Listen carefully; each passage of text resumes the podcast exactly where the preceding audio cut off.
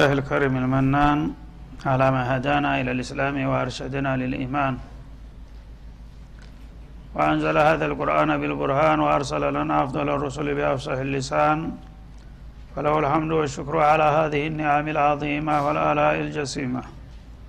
والصلاة والسلام على خير خلق الله وخاتم رسول الله الذي قال ما اجتمع قوم في بيت من بيوت الله يتلون كتاب الله ويتدارسونه فيما بينهم إلا نزلت عليهم السكينة وغشيتهم الرحمة وعفتهم الملائكة وذكرهم الله في من عنده. وعلى آله وصحبه ومن اهتدى بهدي وبعد فقد وقفنا في الدرس الماضي عند قوله جل وعلا من سورة آل عمران شهد الله أنه لا إله إلا هو والملائكة وأولو العلم قائما بالقسط. لا إله إلا هو العزيز الحكيم. فلنبدأ من هنا.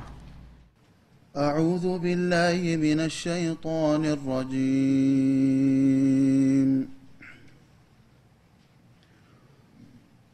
شهد الله أنه لا إله إلا هو والملائكة والملائكة وأولو العلم قائما بالقسط. لا إله إلا هو العزيز الحكيم. إن الدين عند الله الإسلام. وما اختلف الذين أوتوا الكتاب إلا من بعد ما جاءهم العلم بغيا بينهم. ومن يكفر بآيات الله فإن الله سريع الحساب. فإن حاجوك فقل أسلمت وجهي لله ومن اتبعن. وقل للذين أوتوا الكتاب والأميين أأسلمتم؟ فإن أسلموا فقد اهتدوا وإن تولوا فإنما عليك البلاغ. والله بصير بالعباد. إن الذين يكفرون بآيات الله ويقتلون النبيين بغير حق ويقتلون ويقتلون الذين يأمرون بالقسط من الناس فبشرهم بعذاب أليم. أولئك الذين حبطت أعمالهم في الدنيا والآخرة.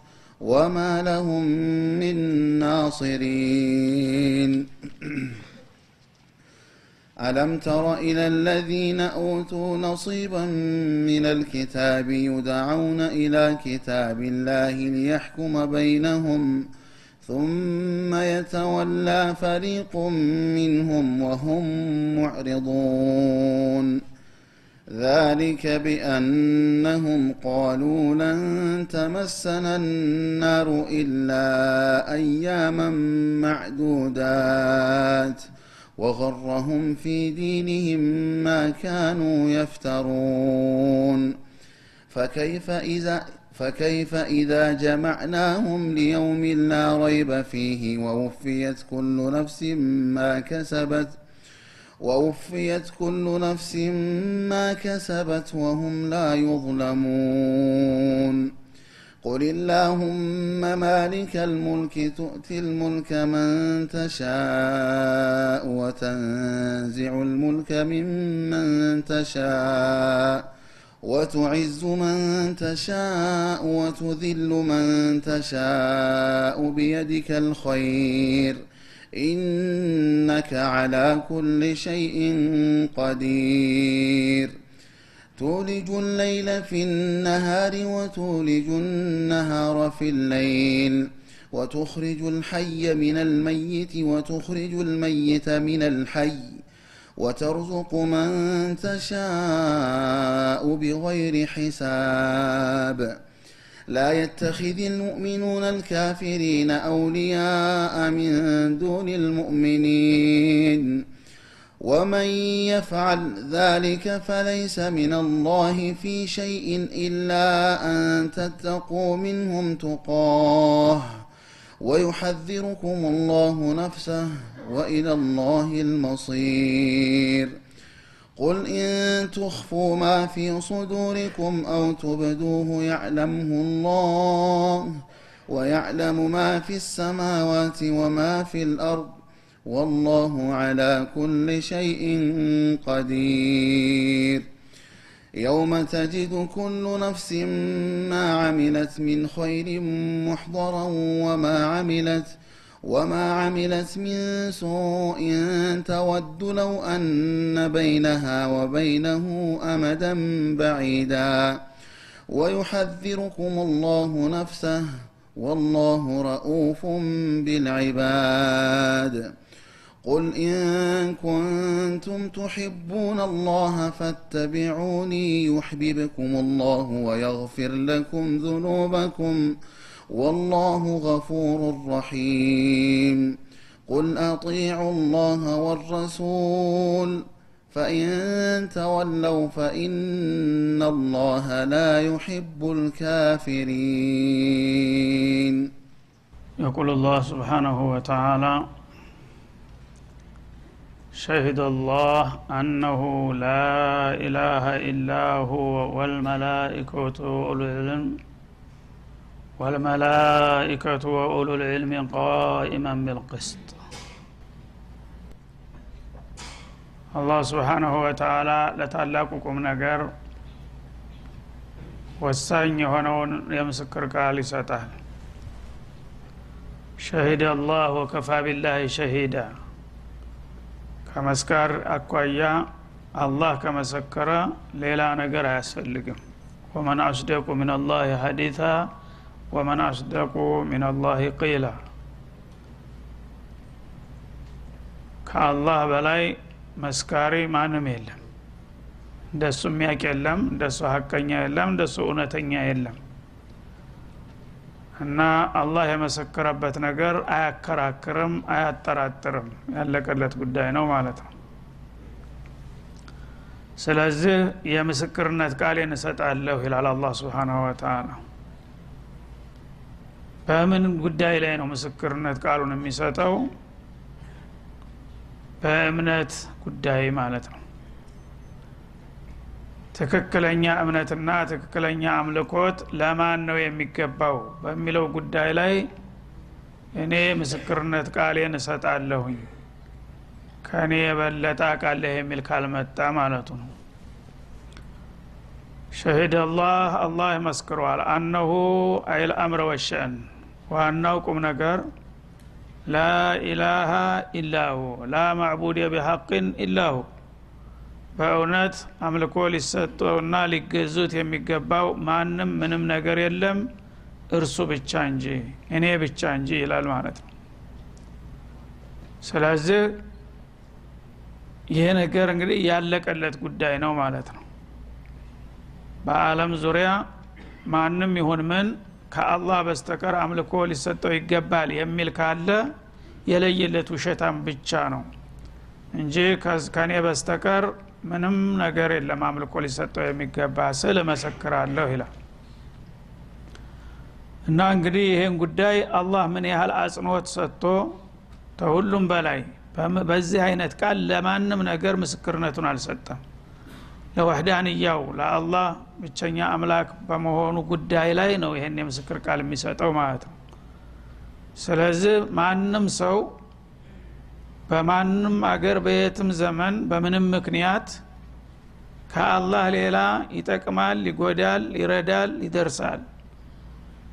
በመሆኑም እገዛዋለሁ አመልከዋለሁ የሚል ቢኖር ይሄ የለየለት ቀጣፊ ውሸታም ብቻ እንጂ ከእኔ በስተቀር ከቶ አምልኮ የሚሰጠው ምንም ነገር እንደሌለ እርግጠኝነት መሰክራለሁ ይላል ማለት ነው።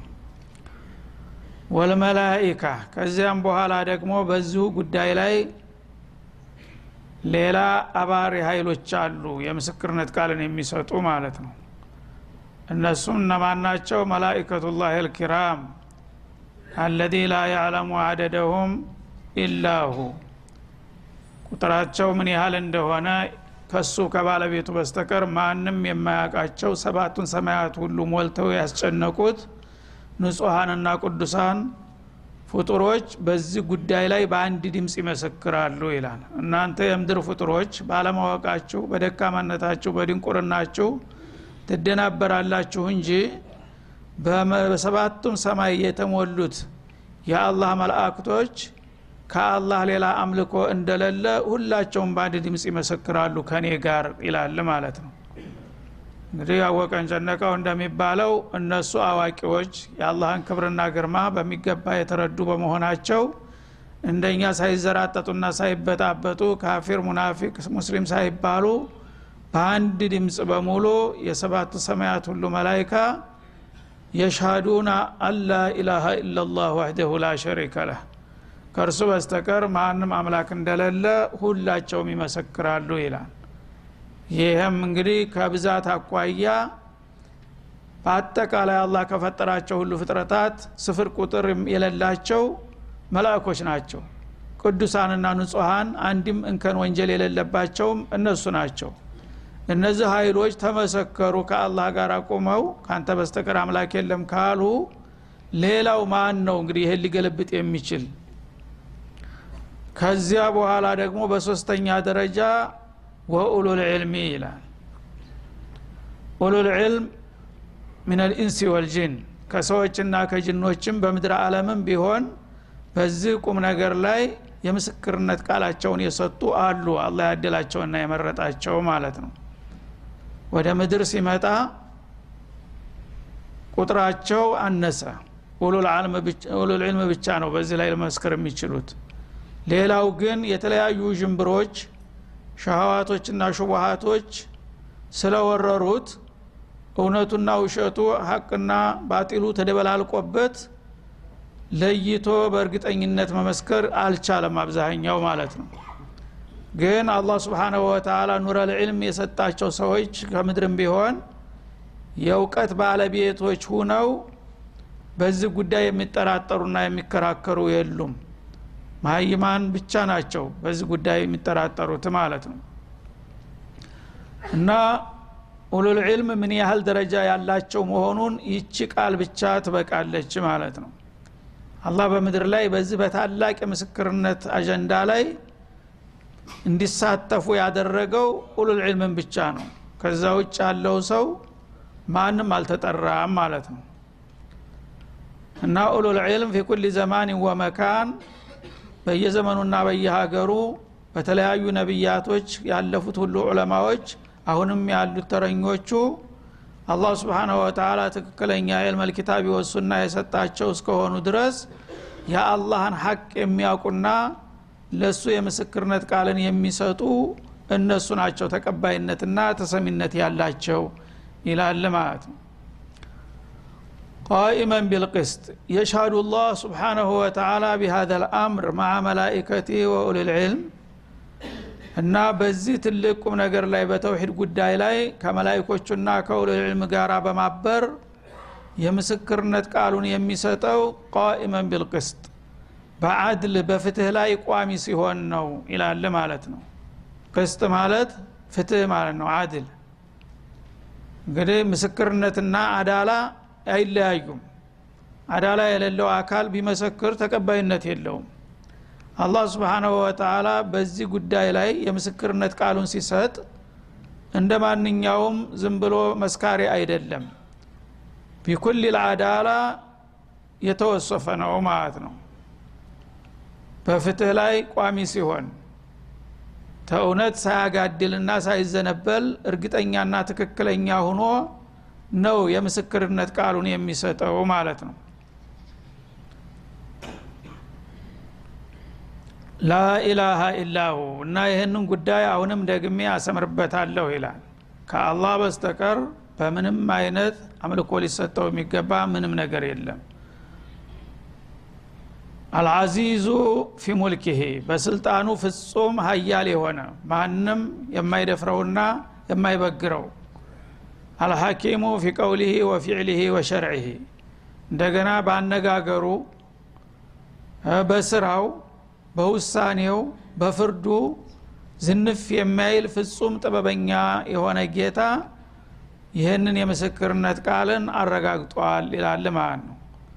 ታዲያ ከዚህ በኋላ በዚህ ጉዳይ ላይ ማን ነው ሊከራከርና ሊቃወም የሚችለው ይህንን የኔንና የመላእኮችን የኡሉል ዕልምን የምስክርነት ቃል ሊጻረር የሚችል ማስረጃ ይዞ ሊመጣ የሚታሰብ ኃይል አለ? ካለ ማን ነው እስቲ ይምጣ?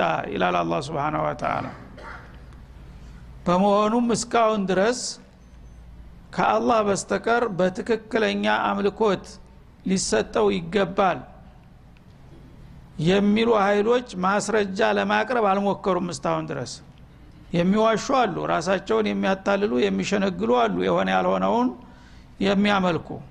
ግን የኔ አምላክ ትክክለኛ ነው ብለው ለማስረዳትና ጭብጥ የሆነ መከራከሪያ ለማቅረብ የቻሉ የሉም ማለት ነው። ስለዚህ ውሸታሞች ብቻ ናቸው ምድርን የሞሉት ማለት ነው። ከአላህ ሌላ ያለ የሚያመልኩ ሁሉ በሙሉ ምንም መጨበጫ የሌለው ማስረጃ የሌለው ነገር በአውሃም ላይ ነው የሚጓዙት ማለት ነው እና አላህ ስብሓናሁ ወተላ በተውሂድ ጉዳይ እንዲያውም ኪላፍ ክርክርና ውዝግብ ሊነሳ አይገባም ነው የሚለው በዚህ አነጋገር። ያለቀውን የተወሰነውን ነገር ለምን ትከራከራለህ? ውሃ ብትወቅጠው ይልማል? አልቋል። መጀመሪያም ምንም ያንከር የለውም ማለት ነው። ፀሐይ ተወጣ በኋላ ሰው ሰራሽ መብራቶች ፀሐይ ላይ ብታበራቸው የሚያመጡት ትርጉም አለ? የሚጨምሩት ብርሃን ይመጣ ስለዚህ የተውሂድ ጉዳይ ያለቀ ጉዳይ ነው። እኔና መላው መላይኮች እንዲሁም ኡሉል ዒልም ኡሉል ዒልም የሚለው ከነቢያትና አንቢያዎችን ከዛም የነሱ ተከታይ የሆኑትን አዋቂዎችን ያካትታል ማለት ነው። እነዚህ ሁሉ የተስማሙበትን ጉዳይ ሌላው ወገን ሊጻረር ቢሞክር ለትዝብት መጋለጥ ካልሆነ በስተቀር ድንቁርናውን ማሳየት እንጂ ተአማኝነትና ተቀባይነት ሊኖረው እንደማይችል ነው ሲል ያረጋግጣል ማለት ነው። ስለዚህ ተውሂድ ከሁሉም በፊት ትኩረትና ክብደት ሊሰጠው ይገባል።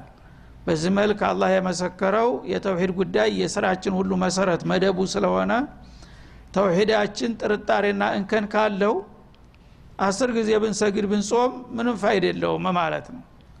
ተውሂድ ላይ ፍጹም መሆን አለበት ከአላህ በስተቀር የሚጎዳ የሚጠቅም የሚሾም የሚሽር የሚገል የሚያነሳ እንደሌለ ሁሉ አምልኮም ለእርሱ ብቻ ነው የሚገባው ነው። ሁለቱን የተውሂድ ክንፎች አመዛዝነን መጓዝ መቻል አለብን ማለት ነው። በተለምዶ ብዙ ሰው አሁን በአለም ላይ ሙስሊም ነኝ የሚለው ተውሂድ አለኝ የሚለው ተውሂድን አንድ አካሉን ብቻ ነጥሎ በማየት ነው ማለት ነው።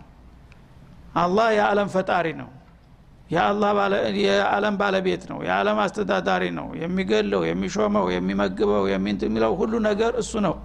የሚለውን ብቻ ነው የሚያንጸባርቁት ብዙዎቹ ማለት ነው። ግን ይሄ ላኢላሃ ኢላላህ የሚለውን ቃል አይደለም የሚገልጸው ማለት ነው። አላህ ስብሓናሁ ወተላ የሁሉ ፈጣሪና የሁሉ መጋቢ የሁሉ ተቆጣጣሪና አስተናባሪ እንደመሆኔ ይህን ታመናችሁ አምልኮትን ለእኔ ብቻ አድርጉ ነው የሚለው። አምልኮትን ለሌሎቹ እየዘራህ አላህ የዓለም ባለቤት ነው እያልክ ብትዘፍን ፈይድ የለውም ማለት ነው። አላህ የዓለም ባለቤት ነው ብቸኛ አምላክ ነው ታልክ ሌሎቹን ለእሱ የሚደረጉ ነገሮችን ለሌላ ላምን ታውላቸዋለህ ነው ዋናው ጥያቄ። ይህን ማለትማ አቡ ጀህልም አቡልሃብም እኮ አላነሰም። ወለኢን ሰአልተውም መን ኸለቀ ሰማዋት ወልአርድ ለየቁሉና አላህ ይልሃል ማለት ነው። ቁርአን ይመሰክራል ሰማይ ምድርን የፈጠረ አላህ ብቻ ነው ይሉ ነበርና አቡጀህል ግን ኢስላም ሆነ ተውሂድ ውስጥ ገቡ። ይህንን ካላችሁ ይሻ አምልኮትን 360 ጣዖት ነበረ በካዕባ ዙሪያ። ያን ወደ ጠራርጋችሁ ጣሉና አንድ አላህን ብቻ አምልኩን የጋራ ስገዱ ሲሏቸው ነው። አጃአለ ልአሊሃተ ኢላሃ ዋሂዳ እና ሀዛ ለሸይኡን ዑጃብ። እና ይሄማ እንዴት ይሆናል? እና በብዙ መቶ የሚቆጠሩትን አማለክቶቻችንን ጨፍልቆ ጥሎ አንድ ጌታ ይበቃችኋል ይለናል እንዴ? ያውም ደግሞ የማይታይ ይላሉ ማለት ነው። እና ሀዛ ለሸይኡን ዑጃብ። ይሄ በጣም የሚያስገርም ነገር ነው። ጉድ ነገር ነው ይሉ ነበረ ማለት ነው። ለእነሱ ነው ጉድ የሆነው ለጅሎቹ ማለት ነው። ጉድ ሊባል የሚገባው ግን ከአላህ ሌላ ያለ ነገር መመለክ አለበት ሲባል ነበረ እና በሌላ በኩል ይህንን አባባላቸውን ሽፋን ሊምስጥና ማብራሪያ ሊያደርጉ ምናሉ ሊዩቀሪቡና ኢለላህ ዙልፋ። ሃኡላይ ሹፋዑና ዕንደላህ ይልሃል ከአላህ ሌላ የዓለም ፈጣሪና ባለቤት አስተናጋጅ የለም ካላችሁ በዚህ ከተስማማችሁ አምልኮቱን ለእርሱ ብቻ ለምን አታደርጉም ሲባሉ ምን ይላሉ እነዚህ የምናመልካቸው ነገሮች በቀጥታ ጌታ ተካፋይና ተፎካካሪ ናቸው ብለን አይደለም። ግን የአላህ ወዳጆችና ባለሟሎች ስለሆኑ ወደ እሱ እንዲያቃርቡንና እንዲያማልዱን ብለን ነው። ስለዚህ ጣራ ያለመሰላል አይወጣም። አላህ ረብልዓለሚን ነው የሁሉ በላይ ነው። ስለዚህ በወዳጆቹ በአስተናጋጆቹ በባለሟሎቹ በኩል ስንሄድ እጃችንን ይዘው እሱ ጋር ያቃርቡንና ያስታርቁናል ብለን እንጂ እነሱ ጉዳዩ በቀጥታ ይፈጽማሉ ብለን አይደለም ብለው ነበር የሚከራከሩት። አሁንስ አብዛኛው ሙስሊም ነኝ የሚለው አብዶ እየሸየውን ምንድን ነው የሚለው? ከዚህ የተለየ ነገር አለ? እሳቸው አላህ ወዳጅ ናቸው ያስታርቁናል ሸፋ ያደረጉልናል ነው የሚለው አይደለም እንዴ? ምን ልዩነት አለው? እሺ። አላህ ግን ስብሓናሁ ወተላ በሩቡብያዬ በካሊቅነቴ በራዚቅነቴ ካመናችሁ በእነዚህ ባህርያቶች ደግሞ የሚወዳደሩኝና የሚመሳሰሉ ሌሎች ኃይሎች ከለሉ ከዛ ውጭ ያሉትን በሙሉ ጣሏቸውና በቀጥታ ወደ እኔ ፊታችሁን አዙሩ ነው የሚለው ማለት ነው። ወደ እኔ ቶሎ። ወደ አላህ እንዲያቃርቡንና እንዲያሸማግሉን የሚሉት እኔ ማንን ሰው ነው? በቀጥታ አታናግረኝ በቀጥታ አትጸልየኝ። በሽማግሌ በዋሲጧ ካልመጣህ በስተቀር አልቀበልም አላስተናግድም ያልኩት መቼ ነው ነው የሚልህ? መቼ ነው? ኢዛ ዒባዲ አኒ ፈኢኒ ቀሪቡን ኡጂቡ ዳዕወተ ዳዒ። ከዚህ በላይ ግልጽ ነገር አለ? ጌታችን ቅርብ ነው? ይሰማናል? ቀስ ብለን እናናግረው ወይስ ሩቅ ነው? ያለ ድምፃችንን ጩኸን እንጥራው ብለው ይጠይቁሃል። ይህም በሚሉ ጊዜ ምንም መጮህ አያስፈልግም እሱ ከእናንተ ቅርብ ነው ፈሌስተጅቡ ሊ። በቀላሉ እንዲሰማችሁና እንዲያስተናግዳችሁ ከፈለጋችሁ ሁለት ነጥብ ብቻ ነው ተናንተ የሚጠበቀው። አንደኛ የኔን ጥሪ ተቀበሉ በላቸው። የኔን ጥሪ ስትቀበሉ ዳዕወት ልእስላም ሻሃደት ልእስላምን ስትላበሱ እኔም ደግሞ ለእናንተ ቅርብ ነኝ። ባላችሁበት ቦታ በፈለገው በምስጥር የምትጠሩኝ እሰማችኋለሁ። ወሊዩእሚኑ ቤ በእኔ ይመኑ መጀመሪያ በእኔ በአግባቡ ካመኑ ተውሂዳቸውን ታጠሩ እኔ የማዛቸውን ከታዘዙ የምከለክላቸውን ተተከለከሉ የምመክራቸውን ከተቀበሉ ለሁሉም ቅርብ ነኝ። ነው እንጂ ያልኩት በባለሟሎች በወዳጆች በኩል በአስተናጋጆቹ በኩል መታችሁ ደጅ ጥኑ ወረፋ አሲዙ ያልኩት መቼ ነው? ይላል አላ ስብን ወተላ ቀጥታ ነው ማስተናግዳችሁ እያንዳንዱ አላህ ስብሓንሁ ወተላ ላ ዩሽغልሁ ሸእኑን አንድ ነገር ከሌላ ነገር አያዘናጋውም። እንደኛ የስራ ብዛት ቢዚነት አያጠቃውም። አንተ አሁን አንድ ሰው ለማነጋገር ከጀመርክ ያን ሰው ካልጨረስክ በስተቀር ሌላ ደንበኛ ማስተናገድ አትችልም ማለት ነው። በር ላይ ጠብቅ ነው የምትለው። አላህ ግን በሙሉ ፊ ሶዒድን ዋሂድን በአለም ላይ ያሉ ፍጥረታቶችን በአንድ ማናገር በአንድ ማስተናገድ የሚችል ጌታ ነው። ማንነታችንን ደግሞ ያቃል ማን ጥፋተኛ ማን ክፋተኛ ማን ደግ ማን ቅን እንደሆነ ያቃል ማን ነው ለማን የሚያስረዳው? ያንተ ሽማግሌዎች ራሳቸውን አያውቁም። አንተ የምትመርጣቸውና የምትመለምላቸው ሰዎች የራሱን ማንነት እንኳን አያቅም ስለ እኔ ጉዳይ እገሌ ጥሩ ሰው ነው ልትምረው ይገባል ብሎ ሽንጡን ገትሮ ጥብቅና ሊቆም የሚችለው ከአላህ የበለጠ እሱ አወቀው እንደ ይህን ሰውዬ? አላህ አያውቀውም እንዴ? ማን ነው የሚያስረዳው ሰዎች እኮ በሌላ ሰው የሚያግባቧቸው ሊያስረዷቸው እኮ ነው። የማያውቁትን ነገር ሊያስረዷቸው ነው። ወይ ሊራሩለት ያልፈልጉትን እንዲራሩለት ለመገፋፋት ተጽዕኖ ሊያሳድሩ ነው። አላህ ግን የማያውቀው ነገር አለና ሌሎች ተሱ የበለጠ የሚያውቁት ነገር መጥተው እሱን ሊያስረዱ የሚችሉ አሉ? ከእሱ የበለጠ ሩሩህና አዛኝ ኑሮ ደግሞ አንተ ለምን ጨካኝ ትሆናለህ? ለገሌ ዝንለት ልታዝንለት ይገባል ሊለው የሚገባ ሰው አለ ምን አይነት አቅል ነው? በምን አይነት ሌና ነው የምታስቡት ያላችሁት? ነው የሚለው አላህ ስብሓንሁ ወተላ ማንን ነው ማንም ያስረዳው ስለዚህ እኔ ደግሞ በሬን አልዘጋሁም። ኢነላህ የብሱጡ የደሁ ቢሌይል ሊየቱ በሙሲኡ ናር ወየብሱጡ የደሁ ቢናር ሊየቱ በሙሲኡ ሌይል ይላል። እኛ ወንጀለኛ ነን በወንጀል የተጨማለቅን ስለዚህ በወንጀል በተጨባለቀ አንደበታችን ያ ማለቱ ራሱ ያሳፍረናል ይለዋል። አላህን ያከበሩ መስለው እና በወንጀል በተጨማለቀ እጃችንን ዘርግተን እንዲህ ብንል ላና ይወርድብናል ይላል። ስለዚህ በወዳጆቹ በኩል አላህን ማታለል ማለት ነው። እኔ ቀጥታ ላናግረው አልፈልግም ግን በእጅ አዙር ጉዳይን በጓዳ አስፈጽማለሁ ማለት ነው። ይሄ ወንጀል ነው ራሱ ማለት ነው።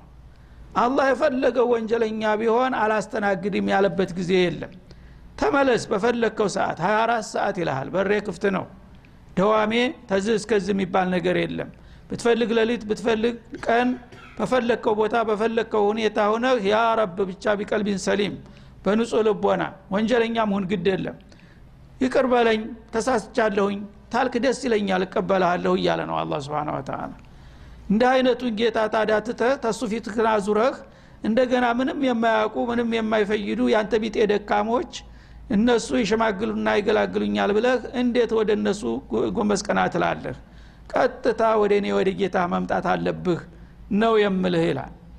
እና ይህንን እንግዲህ መገንዘብ ነው ያቃተው አብዛኛው ሰው ማለት ነው። አላህ ክብር ሲሰጠው በግድ እንደገና ክብሬን መጣል አለብኝ። አንድ ሰው የጉዳዩ ባለቤት ዋናው ወሳኙ በሬ ክፍት ነው በፈለግከው ሰዓት ይኸው ቁጥሬ ካለ ከፈለክ ደግሞ የፈለግ ምልክቱን ሰጥቶ ዘበኞች እንዳይከለክሉህ። ካደረገ ከዛ በኋላ እሱ ጋር የሚያነጋግር ሌላ ሶስተኛ ሰው መፈለግ አለብህ? ምስጢርህን ማሳወቅ አለብህ? ይህን እድል ማን ያገኛል? ሰዎች ግን እንደዚህ ነው የሚሉት። አላህ ስብሓን ወተላ ካሊቀ ሰማዋት ወልአርድ ሁሉን ነገር የፈለግከውን እሰጥሃለሁ ና ቶሎ አንተ ብቻ ፊትክን ወደ እኔ ያዙር እያለ ያባብልሃል? አይ የለም በገሌ በኩል ካልሆነ በስተቀር። ይሄ በጣም ያሳዛኝ ነገር ነው ማለት ነው ስለዚህ አላህ ስብሓንሁ ወተላ ቀጥታ ወደ እኔኑ ቶሎ እቀበላቸዋለሁ አስተናግዳቸዋለሁ። ከእኔ በስተቀር ያሉት ግን ይረዳሉ ይጠቅማሉ እያላችሁ ሽብረ በምትሉ ከሆነ ይሄ ነው እኔን የሚያስቀይመኝ ይላል ማለት ነው። በመሆኑም እንግዲህ አላህ ስብሓናሁ ወተላ ይሄንን ልዩ ትኩረት ሰጥቶ የራስን ምስክርነት ቃል ያሳረፈበትን ጉዳይ እንግዲህ አሁንም እንደ ትናንቱ ገና ጥሬ አድርገን በመከራከርና በመወዛገብ ላይ ነው ያለ ነው ይሄ ደግሞ መወገድ አለበት። በተውሂድ ጉዳይ ክርክር አያስፈልግም። ግልጽ ሁኗል እና ግልጽ በሆነው መስመር መጓዝ የፈለገ ይሄ ነው መንገዱ ይላል። ከዚህ ቀጥሎ የሚመጣው አያት ደግሞ ይገልጽልናል የበለጠ። ወሰለ ላሁ ወሰለም አለ ነቢዩ ይላል